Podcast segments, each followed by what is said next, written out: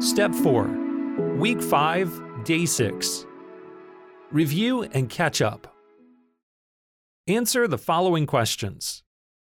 Question 1 Have you realized anything new this week? Question 2 What questions do you have about inventory this week? Question 3 What progress have you made this week through inventory? Question 4 Do you have any struggles to confess this week? Take note. If you have not been working daily on Step 4, start daily work again next week on Week 6 in your curriculum book.